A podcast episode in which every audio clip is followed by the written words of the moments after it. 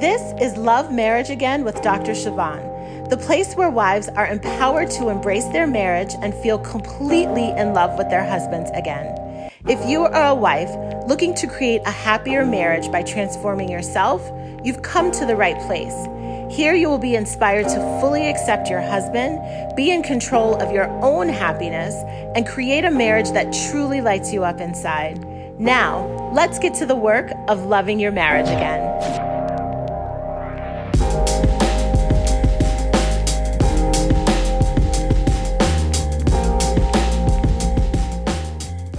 Well, hello there. It is Dr. Siobhan. How are you doing? Welcome to the last podcast episode of 2020.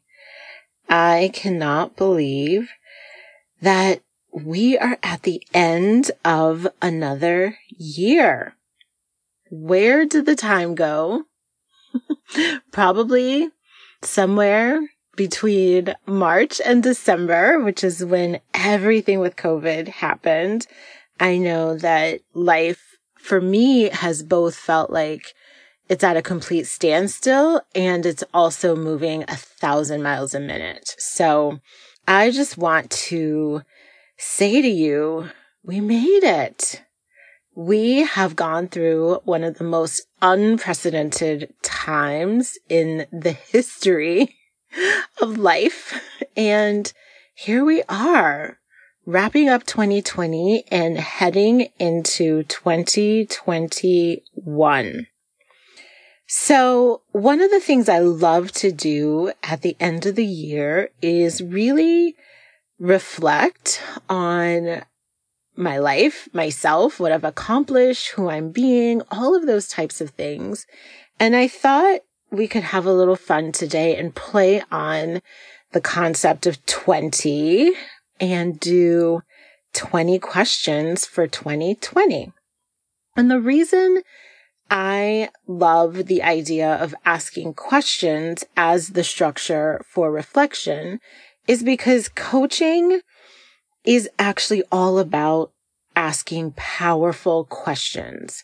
So for those of you who've never had a coach or aren't entirely sure what coaching is and how it's distinguished from therapy or counseling, I think one of the hallmarks is just the way a coach frames their questions. So part of the field is really helping you uncover your own answers. The questions are designed to help shift your thinking and create a transformation in the way you see and experience your life. And so when you think about asking yourself a powerful question, what actually happens is your brain will go to work to find the answer.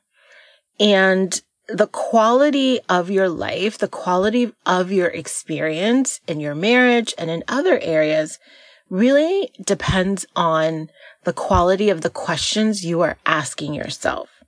And so powerful questions really open you up to your own inner wisdom. And it really offers you the opportunity to think about something in an entirely different way than you would have normally done. Whenever I'm coaching my clients, they always say to me, like, I have never asked myself that question or I've never thought about it that way. I didn't even know that was an option for me. Right. And so powerful questions open up different opportunities for you, different ways of solving maybe some of the same old problems or the same old issues you've been experiencing. Asking powerful questions also promotes growth. When you're asking yourself different questions, your brain is working in a different way. And we all have like regular patterns of thinking, regular belief systems that really operate almost like grooves and worn down paths in our brain where it's so quick for us to think that particular way all the time in many different circumstances, many different scenarios. But when you start asking yourself powerful questions, you give your brain like something different to chew on that it has to sort of digest at a more intense level than the regular way that you've been approaching or thinking about your circumstances. So I love the idea of reflections because it is really the way that I believe we learn what we are intended to learn. So no matter what your 2020 has looked like, there is something you are supposed to walk away with from this year. And pausing to just take the time to reflect will help you ensure that you don't miss the lesson, that you don't miss this experience and what you're supposed to get out of it and how it's actually supposed to help you moving forward. We live so much of our lives unintentionally. And I notice just how busy we are with things that we don't even know what it's like to push the pause button. We don't know what it's like to rest and allow ourselves sort of the luxury of just thinking, thinking about ourselves, thinking about what this year has been like. So this is your chance. I want to invite you to grab a notepad or the notes in your phone or a journal that you love. If you're like me, I have like 20 journals because I love beautiful journals. And grab a pen, grab your favorite beverage and get like in your favorite comfy spot. And let's take a look back on 2020. So I've broken up these 20 questions into two different categories. One is going to be sort of just a reflection on you and the progress you've made. And then the second set of questions are going to be a little bit more critical, a little bit more constructive for you to see like where you've continued to be stuck or just some, you know, more challenging questions that are going to stretch your brain and stretch and grow you in a different way. So let's start with the first set. The first question is, what did you learn about yourself? I firmly believe that you should be a student of yourself where you can sort of step outside of yourself and notice how do you respond to things? How do you react to certain situations? So I want you to ask yourself this first question. What did you learn about yourself? The second question is, how did you intentionally grow? I love this question. How did you intentionally grow? So the funny thing is, I'm sure at the beginning of 2020, when we had all that hope and promise, we had a vision of ourselves wrapping up this year, feeling a certain way, having accomplished certain things and grown in certain areas. And so what were those things for you? And how did you intentionally incorporate them throughout this year? Where did this year offer you the opportunity to intentionally grow in very specific areas? And if you didn't, don't worry. That's what the second set of questions is for. Okay. Now, because you're here to talk about marriage, let's do a marriage question. So question number three is, what did you do to make your marriage better? What did you do this year to make your marriage better? Maybe for you, it's just listening to this podcast of showing up every week to hear what I have to say, to apply what I'm teaching. Maybe you read a book. Maybe you've been really working on holding your tongue or seeing things from your husband's perspective. Maybe you've been working on being less selfish and really considering what he may be experiencing. So just take a minute and just think about like, what did you do to make your marriage better? How did you contribute to the pot of making your marriage better? Question number four. How did you love and care for yourself? Now, many of my clients are not only wives, but mothers. And I, as a mother of small children, know that loving and caring for myself is something that I have to be very intentional about. I carve out time every single day to do that. And so I want you to be thinking about how did you do that this year? What did you do that was loving for yourself? What did you do that really demonstrated how much you care for you?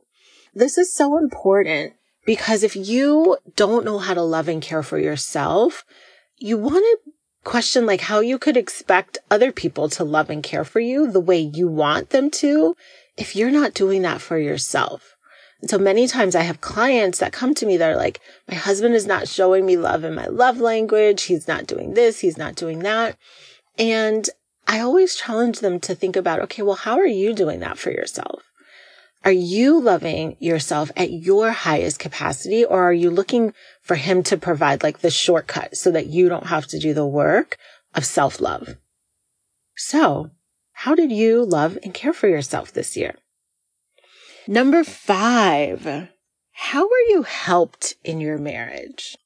So we asked before, like, how did you contribute to making your marriage better? But I want you to think about how were you helped in your marriage? What was something this year that you heard or that you learned or that you experienced that really helped you in your marriage? Whether that's helped you to see things in a different way or helped you to show up at your best. What was that? How were you helped in your marriage? Question number six. What's changed about the way you see your marriage? Are you stuck in the same old beliefs? Are you stuck in the same old patterns of thinking? Or has something actually changed about your understanding of what marriage is and what it requires of you and what you're willing to give? What is something that's changed about the way you see your marriage? Do you think it's better? Do you think it's worse? Just take note of it. Question number seven. This is a fun one. When did you de escalate an argument instead of needing to be right? So I've said many times before that it takes two people to have an argument. And usually the only thing that you're arguing about is who is more right than the other person. And so the quickest way to de-escalate an argument is to just not need to be right, not need to prove to your husband that your way is the right way of seeing it. Doesn't mean that you agree with him, but it just means that you're more interested in having a peaceful relationship with him than proving him wrong in the moment. And so when did you de-escalate an argument instead of needing to be right? challenge your brain to find the answer if you're tempted to say, I didn't. right? And if you didn't, then for sure keep listening because that is something you might want to think about, right? What is this need that might be driving you to always need to prove your point or get the last word in? Where's that coming from? All right. Question number eight. How did you love your husband better this year? right? You're here listening to this podcast, which is love your marriage again. And part of loving your marriage again is loving your husband. And so how did you do that this year? What's one or two or three or seven things you did to love him better? Right? It's an interesting question to ask. And I think that loving your husband better is an investment in the type of marriage that you want always. Question number nine. What things did your husband do right, in your opinion? What did he do right? Whether that's today, this week, or throughout the year. What is something you really look back on and feel like, yeah, he did that right. I'm really pleased with how he showed up. I'm really pleased with the decision he made. I'm really pleased with how he thought about a particular situation. And then question number 10, which is one of my favorites. What are you most grateful for? What are you most grateful for in this year, 2020? Okay. Now let's go to the second set of questions. And the one I want to start with here, which will be question number 11 is what are the things you blame your husband for instead of taking responsibility? I'm just diving right in, right? So what are the things you're blaming him for? What are the things you were blaming him for maybe at the beginning of the year that you're still blaming him for now? And what would it look like for you to take responsibility, right? So just like notice, just notice the things that you continue to blame him for and point the finger at him instead of taking responsibility for your emotions or taking responsibility for your reactions. Question number 12. How often were you truly vulnerable and risked being rejected? This is a deep question because I think when we get married, we expect that we will be immune to feeling rejected. I mean, after all, our husbands married us and committed to love and cherish us forever through good times and bad times.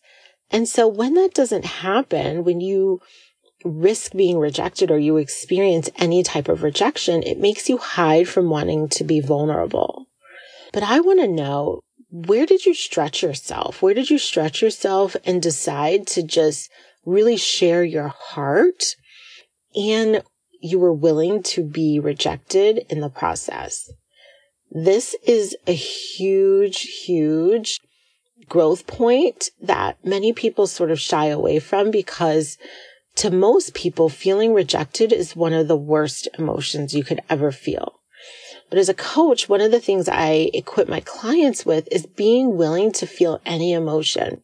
Because when you can feel any emotion, you are unstoppable, right? Like you aren't living your life in fear of how you're going to feel. You're willing to feel it and face the fear and go forward anyways. So question number 12 again, how often were you truly vulnerable and risked being rejected? Question number 13.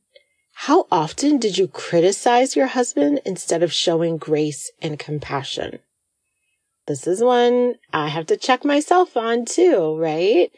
It's so easy to criticize. It's so easy to lead with what's not happening, what he's not doing, how he's not performing the way you think he should.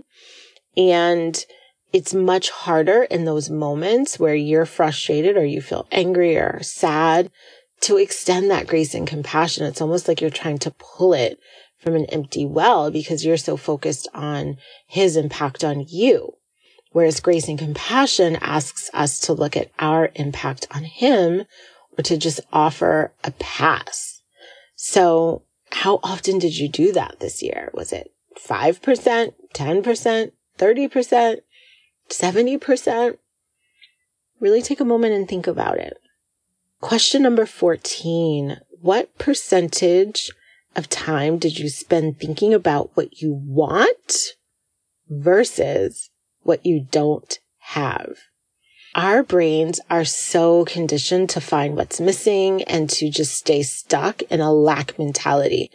All the things that are not happening how your husband's not giving you enough attention. He isn't spending enough time with you. He's not as affectionate. He's not as romantic. He's not as expressive. He's not as empathetic or understanding or sensitive. And getting stuck in this way of thinking prevents you from ever focusing on what you actually want and how to actually create what you want. So what percentage of time did you spend thinking about what you want? It's really important to up that percentage as high as you possibly can. Question number 15. How did you make it hard for your husband to love you? Now, I want to be clear here. Many people will go to the thought that he doesn't love you. And I want to offer that he does. And there are times when it's easy to love you and it's easy to like express love and affection towards you. And then there are other times when it's hard. This goes both ways. It's not an indictment on you. That's just the nature of relationships. Sometimes it's going to be very easy for you to love him. Sometimes it's going to be very challenging. But for the purposes of this conversation, what I want you to think about is how did you make it hard for him? Like, what were the things you were doing or saying, or how were you being that if you were him, it would be hard for you to love you? I know for me, if I'm raising my hand and just sharing honestly with you all, I really have to work on not saying certain things. I think we have just unintentional thoughts floating in our brains all the time. And sometimes the filter is not that good. And so one of the first things I do, and I think I've mentioned this on a previous podcast, whenever I'm feeling like things are off in my marriage, I will put myself on a challenge of not complaining about anything. And that is not always easy. So I know that when I complain, it makes it hard for my husband to love me. Maybe the same is true for you. Question number 16. What past hurts still got in the way for you this year? I've talked to so many of you who are carrying the pain of things that happened five years ago, 10 years ago, 20 years ago.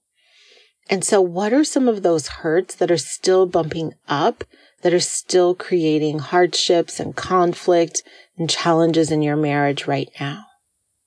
Question number 17. What do you still need to work on within yourself? We are always works in progress, growing, evolving, getting better. And so what do you still need to work on within yourself? It's good to just know and to be honest with yourself about this. Question number 18. What is something you still have not apologized for? Ooh, I know. Now I will tell you, apologizing is probably one of my stronger suits. As soon as I can recognize and have the self awareness that I've done something offensive or inappropriate or hurtful, I'm pretty quick to apologize. But I have many clients who that is a really challenging thing for them. And so I want you to think about for yourself, like, is there something in your marriage? Is there something you've done that you haven't actually apologized for, but you know you could have shown up better. You know that potentially you hurt your husband or frustrated him or angered him. Is there something you haven't yet issued that like sincere heart to heart apology about? Question number 19. How did you create distance in your marriage? How did you create distance in your marriage? So I know it's very easy to think about how your husband is doing that, right? He's preoccupied with his phone or work or Netflix or talking to other people. But how did you create distance? Usually this shows up just by withdrawing, right? Your feelings are hurt or you're angry or you're frustrated. And so you don't really want to be around him. And then you sit in your corner of the house and then that corner of the house with you there by yourself feels very comfortable and it feels vulnerable to come out of hiding to connect with him. And so you want to just pay attention to like, is that a pattern that you're observing in yourself? So how did you create distance in your marriage? And question number 20. Why did you continue to stay? I know you're like, what? You're asking me that question? I am. And I think that this question is a powerful question no matter where you are in your marriage. Meaning you can be in a place where like, you know you're staying, like you know that your marriage is not to a place where you're seriously considering leaving. And so even asking this question of like, why did you stay is something that is probably not within the realm of your thought process. But I think it's incredibly important to ask because you want to reinforce your decision, right? If you know and are committed to staying in your marriage, why? Don't just allow that to be something you decide without really going deeply into what your reasons and what your rationale are, because otherwise it could be very fleeting. Or if you hit tough times and you don't know why you're staying, you'll be really tempted to leave over something that you maybe haven't given a ton of thought to. And on the other hand, if you are in a place of like really sort of feeling uncertain about the state of your marriage and you're unsure of if this is the right marriage for you or if your husband is the right person for you, You also want to be asking yourself this question. Why did you continue to stay? What were your reasons? Do you like your reasons? Do they represent the reasons that you would want them to be? So why did you continue to stay? Powerful question for whatever state your marriage is in right now. So that's what I have for you. 20 questions for 2020. I hope that you will really take the time to answer these questions and reflect on what this year has been like for you, both as an individual and within your marriage. It has been my honor to be with you this year. And I am so excited and looking forward to what we will talk about and the content that I get to share with you in 2021 some really amazing and big things are in store. So make sure that you have subscribed to this podcast. Share it with a friend whom you know could use a pick me up in her own marriage. And happy new year. I can't wait to meet you in 2021. Bye for now. Now, if you loved this episode, you will want to download a free resource I created called 13 Beliefs to Hold On to When Marriage Gets Tough. Download it at bit.ly forward slash 13 marriage beliefs. That's bit dot ly forward slash 13 marriage beliefs. And of course, I will be back with you next week. Until then, commit to loving your marriage again.